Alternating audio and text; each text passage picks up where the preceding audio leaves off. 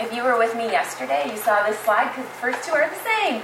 All this says is that I've been teaching going on a very long time right now, um, and it's been in multiple settings um, urban, suburban, private, public, uh, preschool, kindergarten, you name it. So um, that's kind of my teaching history, and these are the things that I love and love to do. So, quick question How many of you are preschool?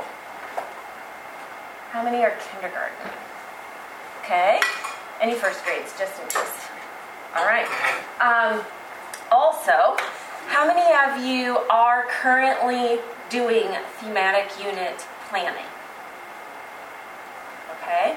How many of you do it for like a week or two? How many of you already do it for a month? So I've got a few people that want that are already potentially looking to extend that. Or you need more ideas if you're already doing it. So here we go. Oh, no, we're going to go back. Um, before we kind of get into it, look at someone who's near you and tell them your biggest complaints with potentially planning for month long units. So if you already do it, what are the frustrations you have? If you don't do it, the things that have held you back from potentially extending your units that long. Go.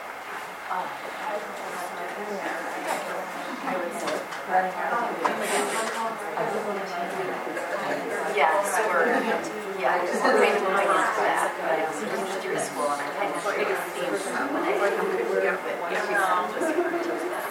I feel like, yeah, it's totally different.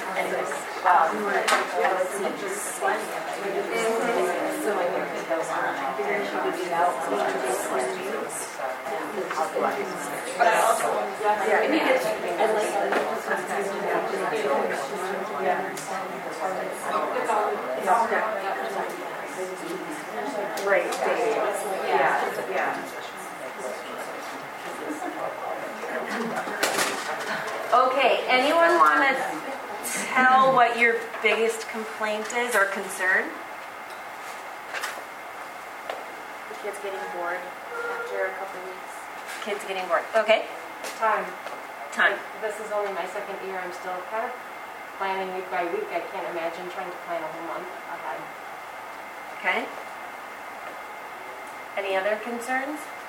sometimes just finding good like activities and stuff to do with themes that don't have as much like we just did apples and there's so much to do with apples but then other themes sometimes it's harder to find enough stuff that seems like good material for Right, any other concerns that you have?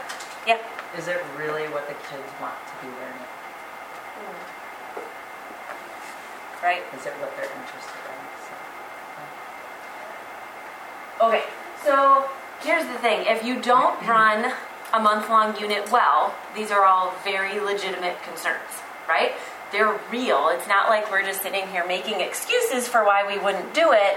They are things that you, you really do need to think through as a teacher. So, um, hopefully today my, my goal is that we'll address some of those and you will come out with a framework that will help you um, mitigate those concerns. So, as you're planning, you have enough activities to last that long. You have enough activities that there's a wide variety of types of activities so that even if the particular topic is not your student's favorite, you are guiding them in learning in a way that is exciting for them and expanding the things that they um, might not realize they actually will enjoy, right? Time um, works both ways, right? You don't have enough time to do month long unit planning, but if you don't do month long unit planning, you don't have enough time to get everything in either. It's kind of a double edged sword. Either way you look at it, time is going to be a factor, and that's a problem, which we're hoping to figure out. And what was, was there another one? Sorry if I didn't get to it. Okay, so if you do month long planning, or if you don't, what would be some of the benefits of it or some of your favorite parts to it? You can tell someone who's sitting next to you. Go.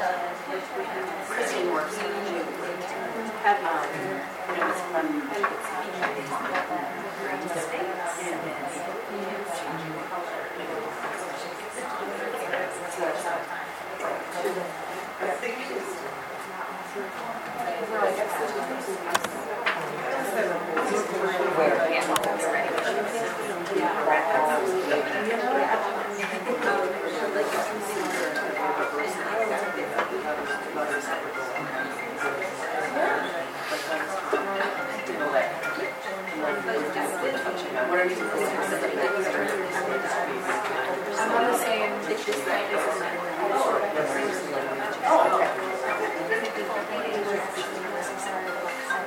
Okay, so let's share out what were some of the highlights that you maybe even didn't think of before this. I'll share ours. Um, we did trees, and so we started out the year with trees, and so you saw them in the green state, and now they've started to change color, so you were able to use that time to have the kids really identify, oh, they really are changing, and actually see the process of it. Right. Carly? I feel like it makes you less stressed out because you have so much of it planned at the beginning of the month instead of scrambling at like the last minute to get things done. Huge benefit. It actually helps you. It's a lot of work at the beginning, but it does pay off. Anything else? Okay, so here's what I found once I did it. When I started in preschool over a decade ago, um, I was new to it. I had come from kindergarten, and so the school I came to was using basically creative curriculum, which is considered a framework, right? So they give you basic general guidelines, you fill in the rest, which is kind of a standard for preschool no matter where you go. It is a benefit and it is also one of the hardest things to do because nobody gives you what you're supposed to do, right?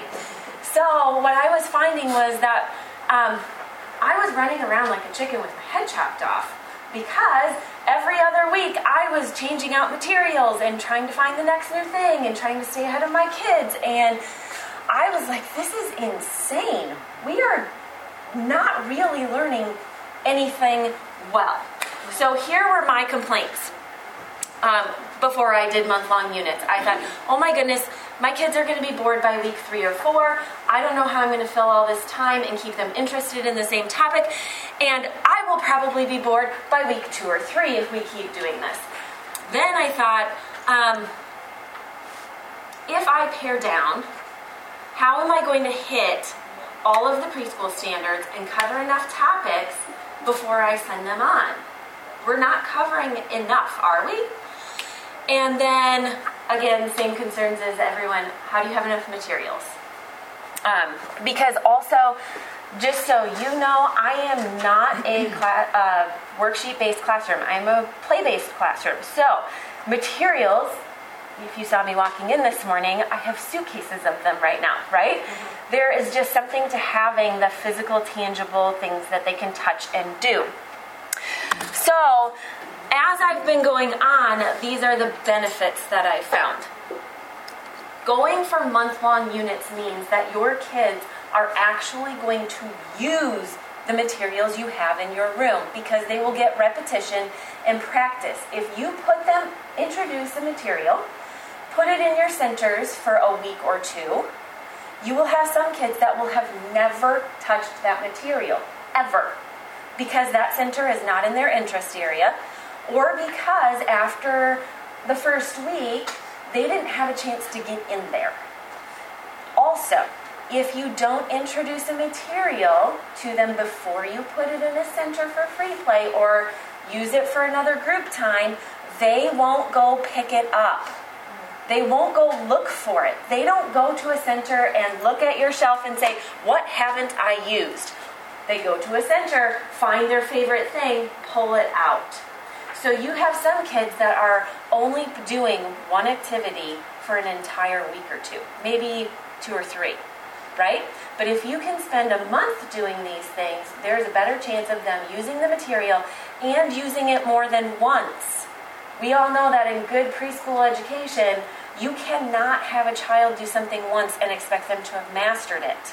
So if you're flipping over your materials that frequently, they're not getting that deep learning where they know how to use something and why they're using it. So that's the next part. Giving them time gives them time to do this explore and experiment.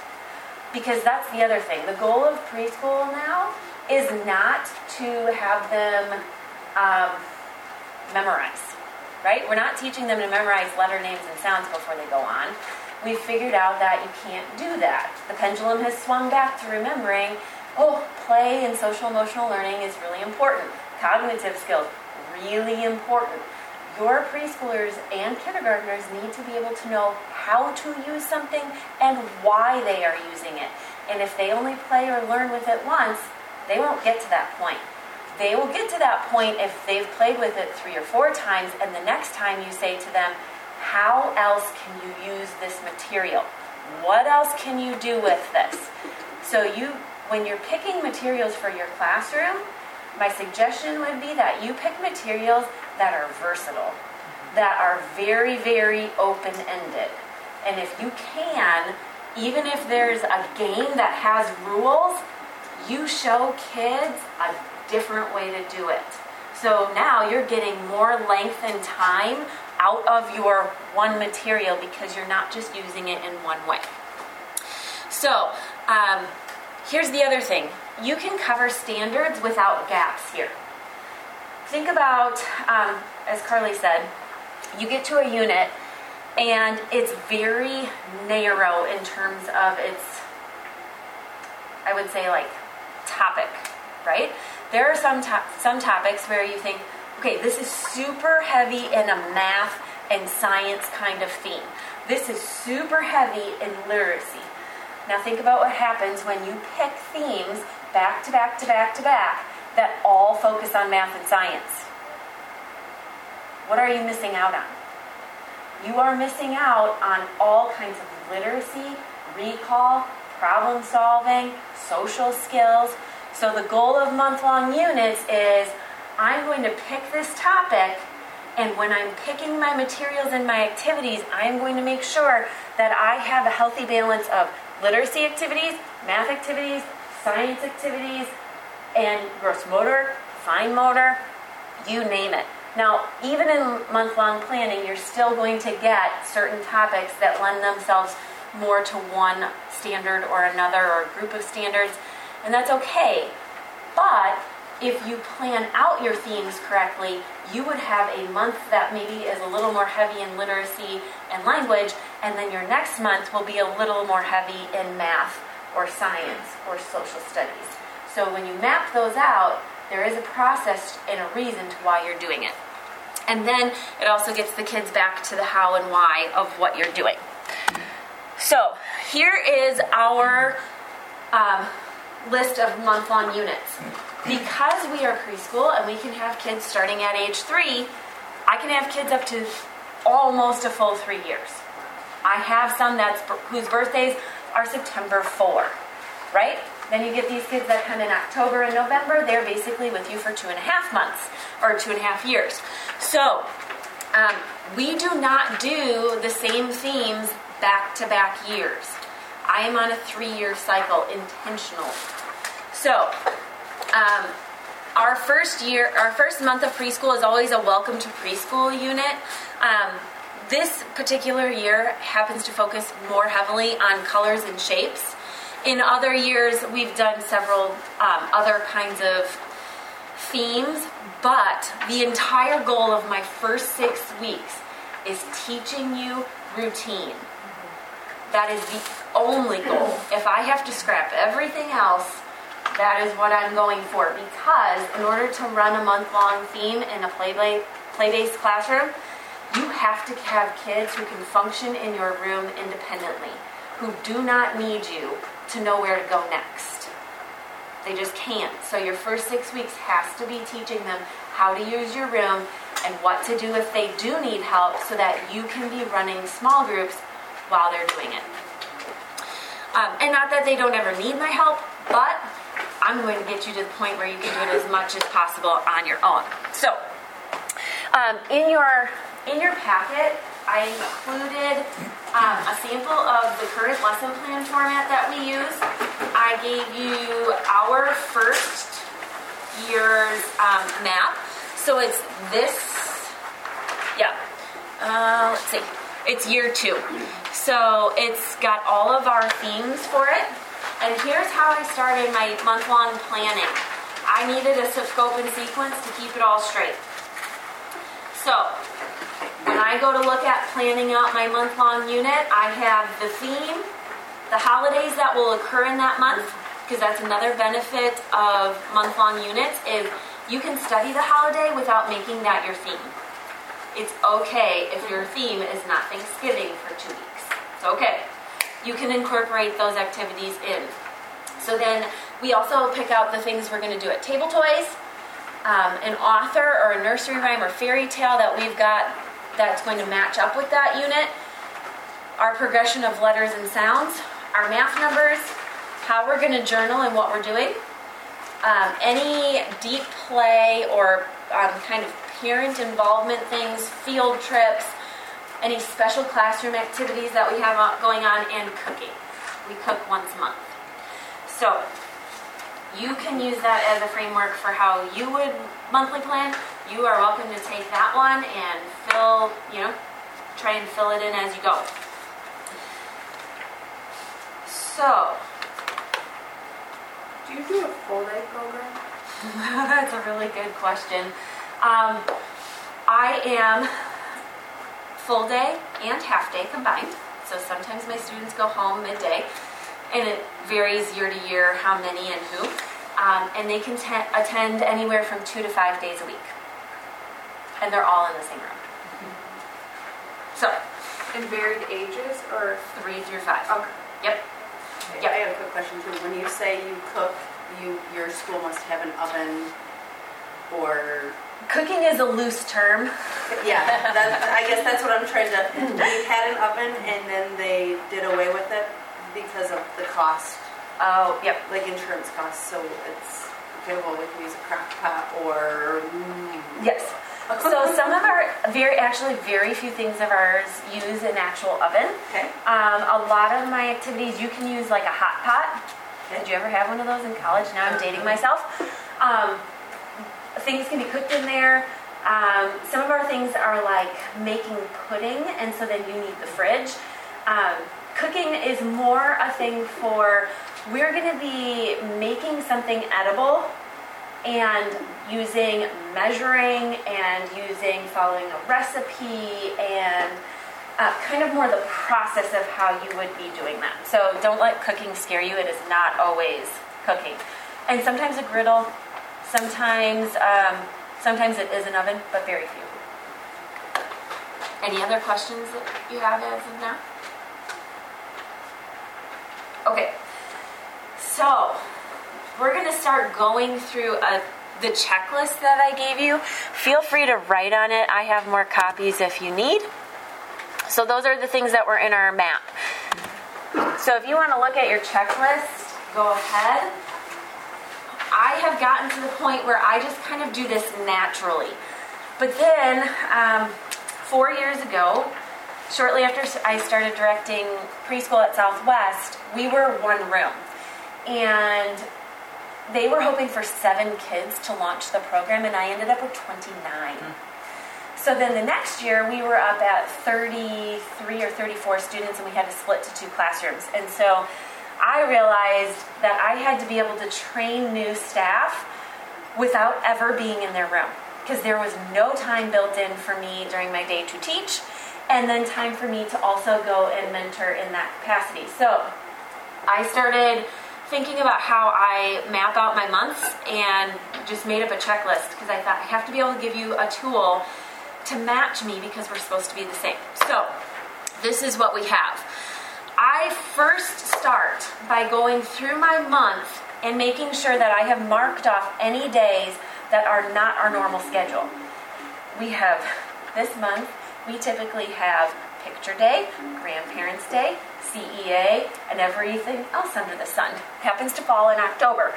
Um, here's what you don't want to have happen when you're monthly planning. You do not want to get to the point where you've mapped out your month, planned every day, and then you realize one of those days is a day off, and now you have to squeeze everything in and restructure how to do it. So do yourself a favor, cross off in big bold letters like whatever you don't need to plan.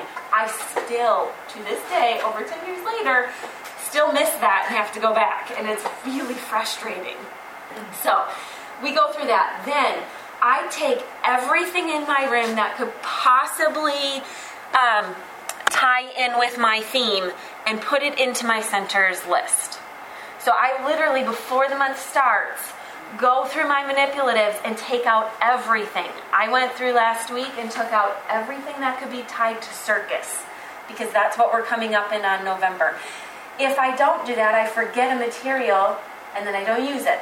So I would recommend going through there and doing anything. Now, here's the other thing when you're pulling materials for centers, circus, think about what's at a circus. Start shouting them out. Animals, tigers, what else? Clowns. Balancing. Balancing. Okay, so here's the other thing you need to think. What overlaps with other themes, right? There's not a lot of circus materials out there. There just aren't. There are a few. So when I'm going through and pulling, I'm pulling anything that has to do with zoo and jungle animals as well. Because at a circus, you have lions and tigers, and you have those clowns. So I'm thinking of any way I can incorporate dolls and kind of dress them up that way. Um, that was kind of the like my pull for that. Then we have all these balancing acts. So for your gross motor times, you are pulling out as many things as you can, like romper stompers, balance beams, anything that looks like a trick. We have um, scoop cups. It's a cup with a ball attached to it, and they swing it and try and catch it. So we use that for our deep play of circus because this is actually a theme that is very heavily based in movement. It is a, it is like a gross motor uh, unit inside. Cheers to that one. Your administrators will look like you're at you like you're nuts because you're hauling in all your outdoor equipment and using it inside, and the kids think it's a blast when you take it outside. So fill in anything in here that could possibly fit that category because you're going to want to put it in your room and again have that bulk of material available. That's also the way that you um, get kids who potentially aren't interested in a topic interested in it because you've now pulled in animals, you've now pulled in gross motor movement, you've now pulled in writing activities that go with those things. So then I go through and um, actually um, plan out my small groups. So this form looks a slightly different than the one that's on my lesson plan template now, um, only because I wanted to show you in a little bit more detail. Because we are play-based, I do not do worksheets. And so I would um, kind of humbly ask that if you are a worksheet group, try to get away from them.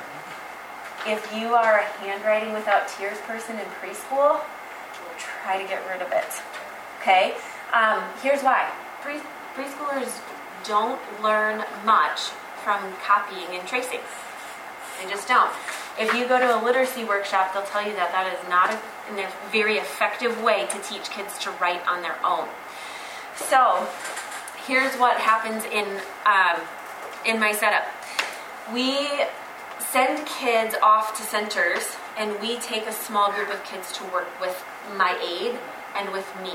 Now, remember, we spent the first six weeks teaching them how to do their room on their own. So I, by the time I start pulling groups, they have spent at least six weeks in centers with my aide and I supervising them. And I have a schedule for you in there that shows you how we do that. Um, because you cannot run small groups in a room if you have not taught kids how to play and learn independently. They will come up to you every two seconds asking for help, and you will be sending them away, and you'll never get your small group done. Here's the other thing if you are um, pulling kids from play, they get really crabby, right? They do not like to be interrupted, and you shouldn't be interrupting them. So I take my small group the very first 10 to 15 minutes of play so that they have not been in a center yet. They know that they come to me, they will be with me for 10 to 15 minutes, and then they can go and learn, and they will not have to come back to me unless I need to catch them up on something that they've missed or that they want to finish that they haven't done yet. Um, but have no fear, even without worksheets, we are doing writing. Okay? You, your writing center is designed to accomplish writing without a worksheet. But the small group, we journal once a week, and then we also do a math activity once a week. They are usually landing in these small groups because those activities are typically done the best with four to five kids, right? They're the hardest activities to complete. So um, we start there. But then there's also times where I want to put in a game and I don't have enough materials to cover an entire class. I don't have enough adult hands to cover an entire class. And so what I'll do is that week I might bump my math activity if it's okay to do as a whole group out of that spot, put in a game like Candyland, and then a journaling activity. And so um, the teacher would do Candyland and run that group for the whole week, and then my aide would run journaling, or vice versa. And so we can, you can mix it up a little bit and get things kind of moving that way. So um, there's also times where I bump out my math activity for doing deep play. How many people have done deep play? You're a given. okay, so basically, deep play is formatted on kids learning by acting out roles for a certain scenario. For instance, uh, we turned our dramatic play center into an apple orchard this month. But we didn't just set up an apple orchard and send them in, right? In the past, I've run deep play where I have two people and they're both in a role, like a customer and the farm worker. And then I have a parent volunteer, ideally, who's helping facilitate that interchange. They are prompting language. They're helping kids, like, what would you say next? How would you respond? Oh, well, then tell them because you have to teach preschoolers how to talk to each other with those roles. They don't naturally do it. So, you do also have to train parent volunteers that they can't talk for the kids. They're prompting the kids to talk to each other, and you're facilitating those roles. Um, so, in the past, that is where I had started.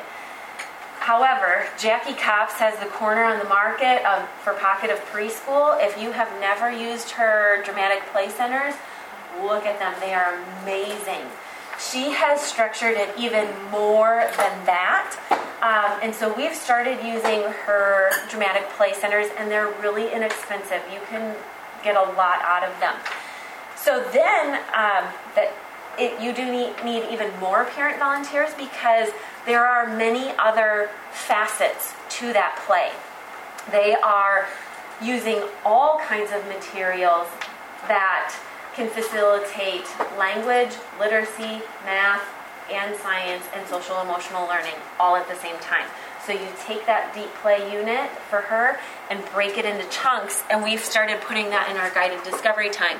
So for apples, the very first time, they were painting a backdrop it was apple trees, and they were making a banner that said Apple Orchard. And that was our that was our group activity for that day. A parent volunteer came in, facilitated that. The next day, I had it up on the wall. Apple apples were velcroed to it, and the next small group activity was you're picking apples off of those trees and then sorting them. So the apples I put on had small, medium, large, red, yellow, green, and I had different types of apples. Some were foam, some were pom poms, some were, I don't remember, maybe construction paper that was laminated. So there were at least three different ways to sort them. Oh, and size, yes. So they were pulling those off, sorting them, and then weighing actual apples. So we've started breaking apart her units and putting them into this space as well. So, however you decide, you want to pick the activities that go here to be the activities that you need done in groups of four to five students and a teacher is facilitating them, right? So, if you want to see up here, I had the privilege of teaching my own two daughters for the last couple of years. These are their journals.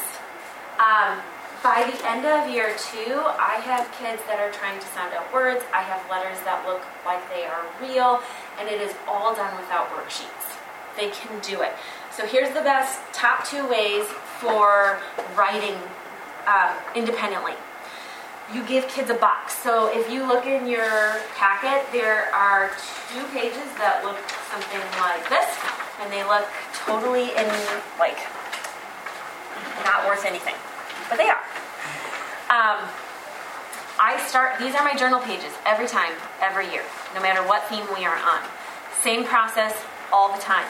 My kids have a journal name card. So it has their picture, it has their name, and it makes like a stand up tent, somewhat like this recording one. Right? So they're looking at their template and trying to make it underneath. The first couple times they do this, it is rough.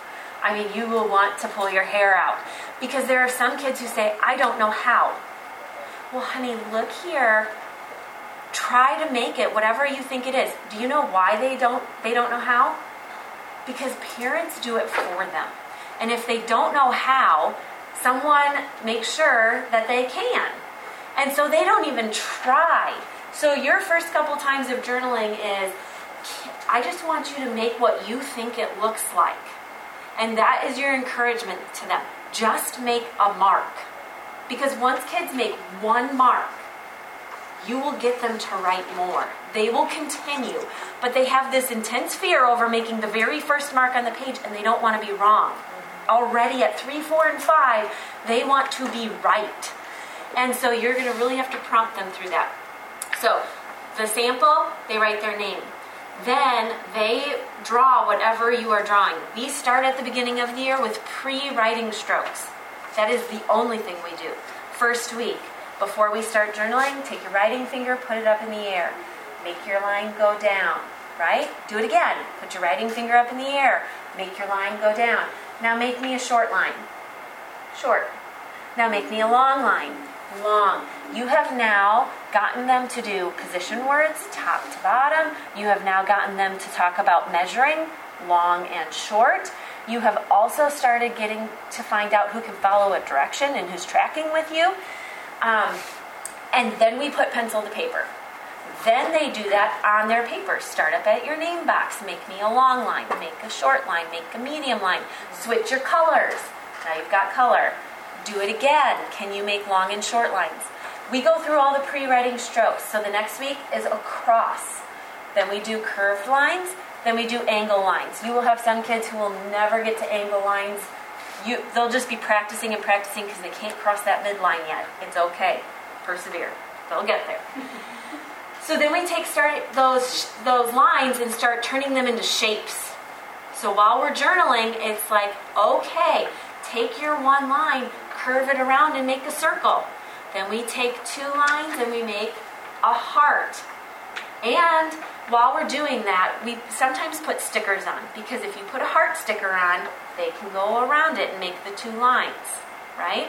Triangles are tricky because they've got the angles, so you might have to give them a dot and a dot, connect the dot, dot, dot, connect the dot. By the end, they're trying to make their own, right? So after we take all those shapes, then by November and December, we're starting to actually use those things to journal about our theme. So, like, oh, let's see. This month we're going to take those shapes and make clown faces. Perfect way to start incorporating those. And by December, when we study family and pets, they'll be using that those shapes and things to make people and pets. Okay? At the bottom, they need to write a story about their picture. At the beginning of the year, it is really, really um, laughable because it's I made lines, right? I made this, or I love mommy.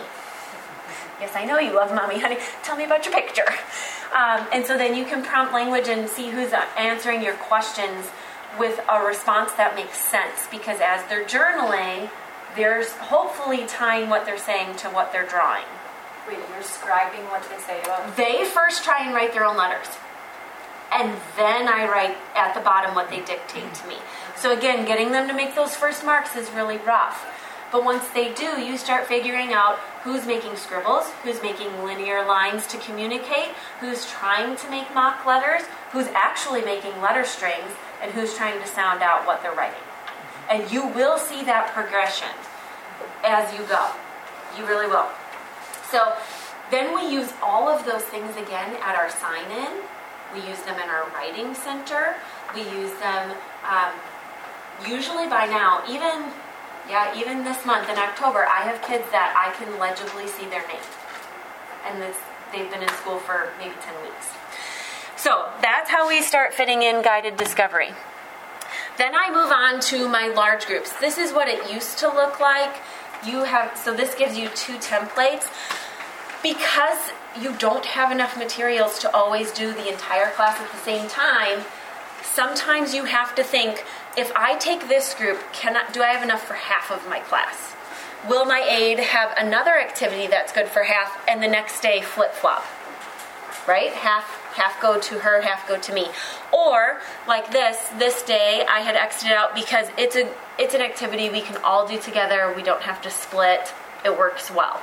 So then you start plugging in your activities that um, you want to fit in. When you're planning this, you again are going for the goal of I'm not doing everything that focuses on math in this entire week, unless it's a project that builds on itself. Right? There are some projects you want to build on. But in general, because I have kids that can be two or five days, on Monday I would do like a math activity Tuesday, I would do a science activity. Wednesday, I might do a language activity. The next week, I am not putting the same type of activity on Monday because otherwise, my kids who come on Tuesday never get it. So, depending on your setup, you have to think about how you're going to flip flop those. Ooh, and I forgot to tell you, I do the same thing for guided discovery. One week I do journaling on Monday, Tuesday. The next week I do it on Wednesday, Thursday. It also gives a little variety they don't it kind of feels a little different to kids but then i'm also making sure that if i have a kid who never comes on monday tuesday that they're getting at least journaling every other week or math every other week When you say you have kids that can come for two days, are those like the parents pick the days? yes Okay. Hmm and they've tried making it that it is tuesday thursday and then like monday wednesday friday. But i have kids that can come monday through thursday as well and kids that can come monday through friday. And they they do make exceptions if you have a work conflict. Like some parents just say like i can't make that work. Can my three days be tuesday wednesday thursday? Yes. Yes And they they are can. full days, is that correct? half and full. Half and. yes so this is all happening in my morning this is my entire morning because then my afternoon gets um, another group time another center time another recess time so when I am picking materials for these, I am trying to pick materials and lessons that I want every kid to have at some point, right? Or as many kids as possible. Uh, my afternoons tend to be even more project based learning, things that um, you might consider a little bit more enrichment, you know, extra practice. So if I, I've got my main activities here, also because I usually have an extra set of hands. In the afternoon, I am sometimes on my own. And that changes the way you plan as well. So then I go through and I write in all of my routine kind of things. We have a home project every week. Um, it is, we do not call it homework, but it is. Here's why I do it it is not required. I don't require that you send it back, except if we need to use it in the classroom. So at the beginning of the month, I usually send home a project that's tied to our theme. For instance, this month with apples, it was a paper plate with a worm, and there's always an instruction sheet on it, and it says, This worm is tired of eating apples. What else can he eat from your house? And so they, out of a magazine or like a sales ad, a grocery store ad, they just chop apart all kinds of food items, glue them on the mm-hmm. plate, bring them back to school, and tell us what their worm is eating. So if I get a lot of them back in a day, I have kids share in small groups.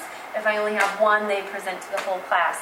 What you're getting out of that is fine motor cutting skills, parents involved at home and realizing what their kid is really capable of. Um, some families say, oh, you know, my preschooler wants something to do when my older kids are doing homework. Great, here you go. It is activity based. It is something that they can do at home that you don't have to have a ton of materials for. And if it's a material they wouldn't normally have, send it home.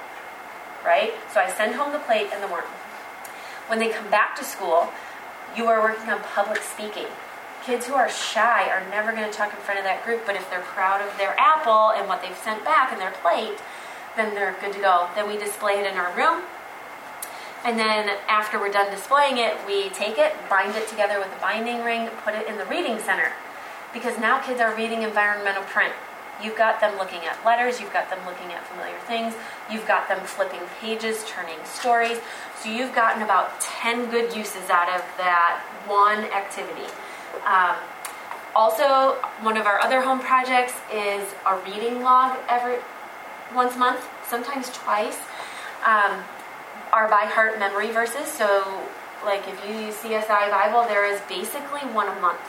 That's about what it amounts to. So we send that home and just say, hey, parents, this is what we've been practicing at school. And then the fourth one is this year um, we're using what we call Pick Three. So it's kind of a take on On Track to Kindergarten. Has ever anyone ever heard of that? On Track to Kindergarten is basically a year long where every week they have a piece of paper. It has a story, it has a gross motor activity, it has a, nursery rhyme, it has a question, it has a little thing on the back. It can be overwhelming. Some parents love it, some parents don't. So this year we decided to go to pick three. So we send home a little third sheet of paper. It has five activities on it, and they pick three of the activities to do. You return it. I give you like a sticker or a little sucker or something out of the prize box, nothing big. Um, but I try to make sure that it has, well, let's see, I think our first five maybe were take a visit to the park, read a story. Read a story is always on there. Um, the other one was play with Play Doh, design, I think it was an apple. And um, the other one was build a tower with your blocks. I forget what else. There was something else. So try to hit a couple of standards and I just tell parents, like, Here's some activity ideas if you want. You have some parents that love it. Our sign in goes with putting up papers, putting up our names and pictures on the board. That's the beginning of the year. Just follow a routine. Find your picture, tell me you're here at school. As we go on, it might be um, like last year. We were really focusing on some letters. Um, so it had a board yes, no. Does your name have the letter and it would have our letter of the week on it. And they would have to put it in the yes side or the no side. So we could talk about who had more, who had less, a yes or no. Um, and you knew kids who were able to match letters then. As we go throughout the year, though, and once we've done our journaling with all those pre writing strokes and making shapes, we start doing that for our sign in. I end up having their name template on a little sign in sheet. It looks uh, like a box much like this with their name on it, and underneath they're making a tally mark. The next day they come, they're making a tally mark. The next day they come, they're making a tally mark. And we progressively go through making curved lines, straight lines, and then we start doing um, make a heart, make a triangle, make a square if you're here today. Make well, squares are hard. Do rectangles, um, and then we go into name writing. Sign in by writing your name under yours. So we progressively go that way. Recess, I have this on here because if I don't put it, we, two things happen. One, we take out nothing because I forget and it just does not go well. Our storage shed is not by our playground. It's not very fun. Or two, my kids ask for the same thing all the time, right? They always want the bikes out. Now, if you are have ever been evaluated by ECERS or the state, Have you done that? Okay. Um, that they want everything out all the time. I have a problem with that because if you have everything out all the time, they always play with their favorite thing. Now, you don't want to never have anything out, and you don't always want to have the same things out, but you do want to make it so that kids who will never touch a ball will go pick that up, or you'll never see your assessment for throwing and catching and kicking, right? But if you always have balls out, there are kids who will never go on a balance beam or on a romper stomper, and you'll never get the balance part of it. So, my my advice would be plan out your recess materials. Just take a quick minute and do it. If I have anything I want, want to specifically use for a transition time, I write it in there, and any reminders that I've got for who goes where or what they're doing go in there as well. Um, so there's my gross motor. Then what I do is now I've gotten basically everything planned out for the month. Right? I go through each week and I write down what I need to pull and what I need to prep. So I used to have it split by what I pull and prep, um, but now I do not. I just go through. Here's what I need to pull for Bible and make copies of and create. Here's the things I need to do for deep play, for recess, for centers. Um, and I can go through and quick write those lists out for the month. Here's the benefit of this. Um, once you repeat a theme, the things that you prepped and copied, they're just ready to go. You should be able to just pull them for the next year. So that's helpful. Here's how we try to keep our month long themes engaging and uh, exciting for kids. So, if you follow the checklist, you can plan for a variety of activities and hit as many benchmarks as possible. You can extend that learning through all of those things. We choose project based learning activities, especially in the afternoon. So, for instance, during the month of circus, a large chunk of my afternoons is going to be based on the book 21 Elephants and Still Standing.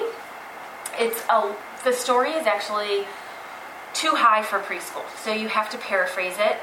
But the theory is that um, it also incorporates social studies because back in the day they were testing bridges in New York and the circus was in town. They said, um, a little girl said, Look, I know you're scared to go on this bridge, and it is, you know, intimidating because it was super long. But she said, if it can hold 21 elephants, you can drive a car across this, right? So the circus sent 21 elephants across the bridge, and it was still standing. So we take that story and we talk about bridge building. So you are now not just studying circus, you are also studying engineering and getting your STEM in there. So we read the story, we refer back to our September t- building towers, where we built with three blocks and four blocks. We spend a couple days building bigger, higher towers that also get longer, and then we experiment with lofting them and raising them up like a bridge. And then we also take 21 stuffed animals and weigh them. What kind of weight does our bridge need to support? How can we do this? And then we actually build a bridge and try to get it to hold 21 of our stuffed animals. Then we take pictures along the way, turn it into a little iMovie, and watch the movie when we finish. And we can set up, st- um, send those home. And then to incorporate arts and creativity, at the end of that, they, with a partner or with the whole class, depending on what kind of group you have for the year, they can either create a poster of the bridge with a partner or you take out big bulletin board paper and they collaborate on making the bridge. Okay, who's going to draw this part? Who's going to draw which stuffed animal on top of it? And we create a picture documenting what we did. So, we often do that in the afternoon though, because I do not have time to do that with my morning kids. Um, and I also have a bit of a smaller group typically, but not this year. So, here's the other thing repeat activities. Just because you used it once doesn't mean you can't do it again. When you're building in your month long planning, introduce an activity in week one or two, and in week three or four, repeat it. Do it again. Build yourself a day in your month where the very last day of the month, you have maybe, I don't call them centers, but call them stations, where you take out all of your activities tied to that month You lay them out, and kids pick which one they want to go back to again. Because then you get intentional time. And again, it fills in your time where you're repeating and getting more depth. Um, something I forgot to mention, I kind of touched on it briefly at the beginning. You should not be putting a material in your center if you have not introduced it in some other form throughout the, the month. So you either need to use it at table toys, a time where they can just be free playing with it. Um, you need to model it at a circle time and say, hey, this is how we use this, here's how we do it, it's going to be in your center. That's probably the least ideal. The other would be you use it in a group learning time or in a guided discovery time. And if you haven't used them in there, chances are your kids are not going to use them during their free learning time because they just don't know it's there and they've not been exposed to it. It's not on their radar. We do that cooking activity once a month tied to our theme. This year we're going to be doing an apple potluck. Pray for us because this one is intense. Not they're not all that intense. Next month we're taking a scoop of ice cream, putting on a sugar cone hat. They make the face, so we're talking about position words. Um, we're talking about where to put the cone, and that is their cooking. And then we document it with a sheet. What did it look like to make your ice cream cone? How did it turn out for your clown? So, um, retelling. When you do a week or two unit, you don't have time to retell. So, read your stories more than once. Do not read them one time. You want to read them at least twice officially um, as a group time, either at circle time, guided discovery, small group. Then you can put it in either a book basket for transitions or your reading center or your listening center. Ideally, you want to even read it more than that. Three times would be even better. But every month we try and do a retelling of a story. And so you can make those uh, with a whole bunch of materials. If you Google retelling, there are a, probably a billion ways to do it. Um, home projects. Here's another example of our home project. We'll be doing this in January. We do the study of the beach in January because it's super fun to do it not in the season you're in. Just because you do the beach doesn't mean you have to do it in June, okay? So we send home a cardstock paper outline of all kinds of things you would find at the beach. And each kid gets a different one. Sometimes we overlap. There may have been two umbrellas, um, depending on how many kids you have. And you just tell parents, decorate this however you want. Whatever looks like it would be fun. If you have glitter, if you have sequins, if you have sand. Um, this student right here for the sand castle actually glued sand to a sand castle. It was really textured and fun. Cut it out, do whatever you want. When you bring it back to school, we'll put it on our beach bulletin board. And it was, I mean, the kids would go look at it and touch it all the time. It was a great sensory one. So if you can incorporate home projects into your classroom, that also helps extend learning. Family involvement days. How many of you do family involvement during class? Two. I'm jealous.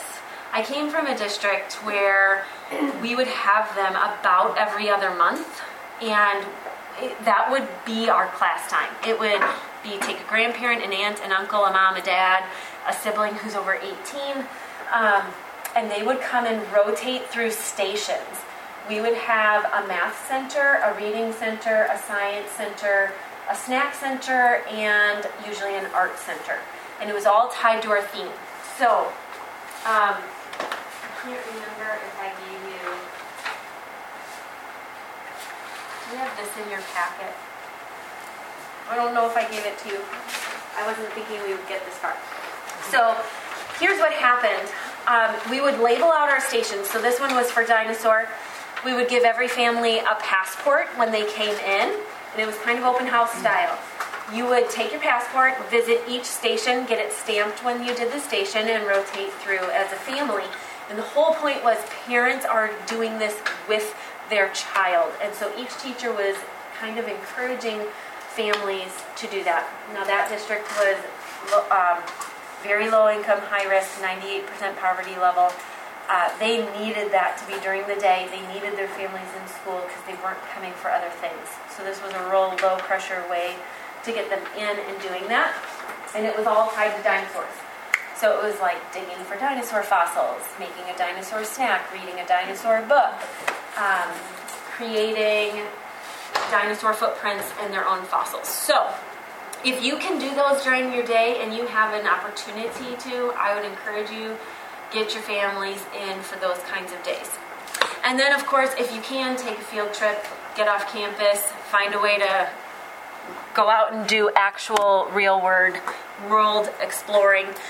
So here's how um, I implement centers at the beginning of the year so you can function in uh, in your classroom. The whole goal is that I am going to first introduce you to materials. So the first time we go into centers, my aide takes half the class, I take half the class. We are in one center, she's in another. We are in the, that center, and I am somewhat modeling, demonstrating, pointing out some things that are in there, and then letting them go to town. But they have to stay in that center with me.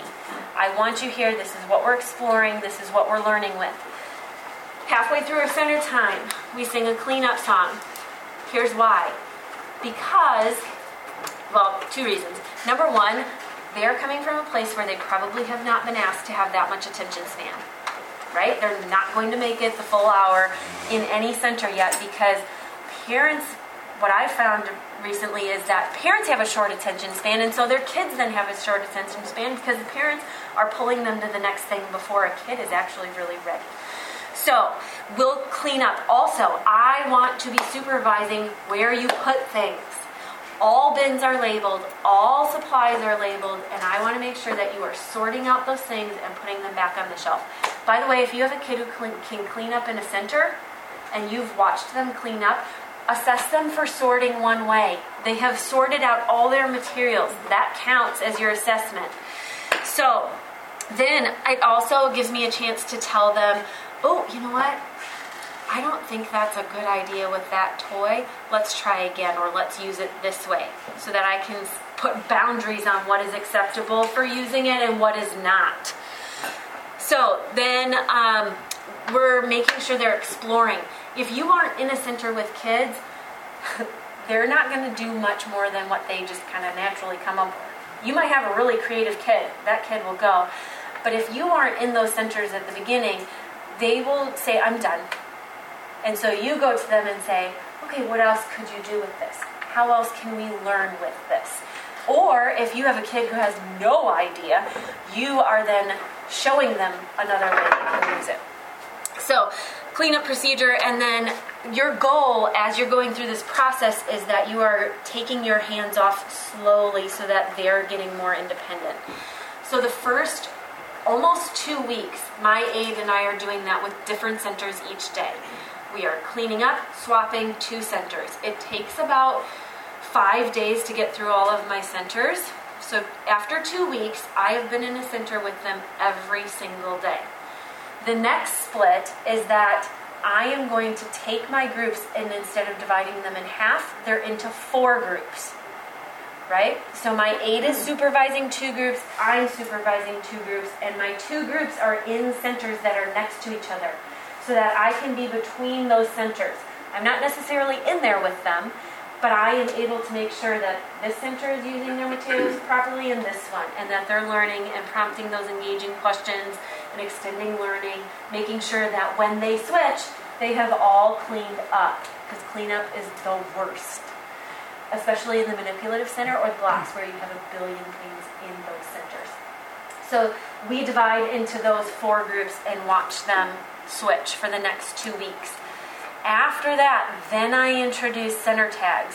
How many of you limit how many kids can be in a center at a time? Props to you. Here's what you find. If you don't, every kid goes to the same center every time, right? Top two centers they want to be in? Dramatic play and blocks. And so um, there's just not enough space to really do good learning when you have 10 kids in a center, unless you have a room the size of Texas, which I'm guessing we all don't. So I have a center name card, and underneath I have anywhere from two to four pockets, library pockets. They can put their name in those pockets, stay there, learn. When they're done, they can clean up and leave.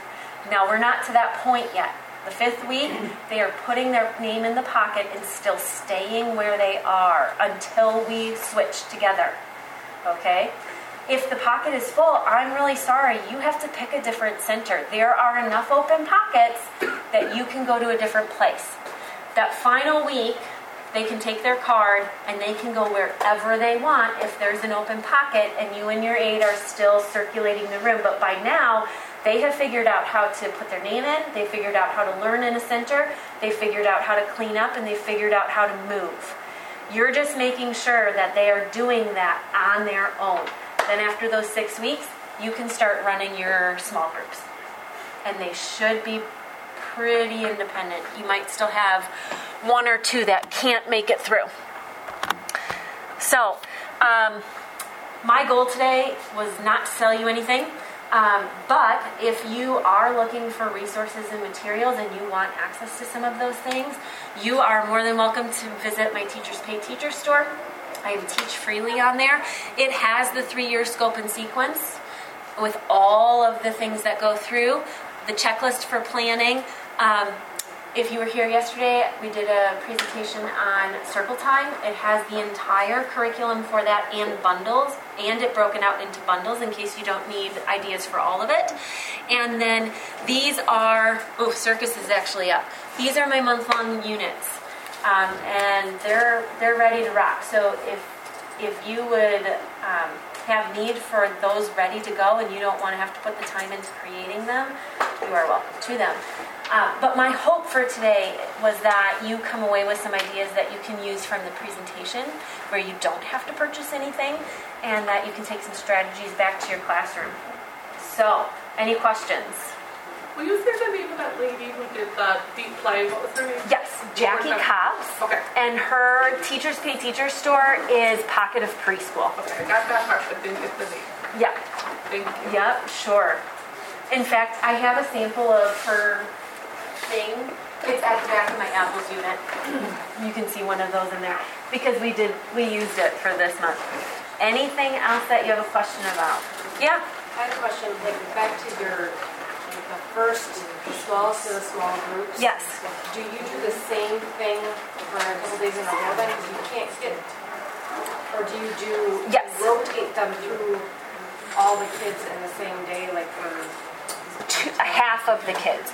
So I can get through 20 kids in two days with an aide.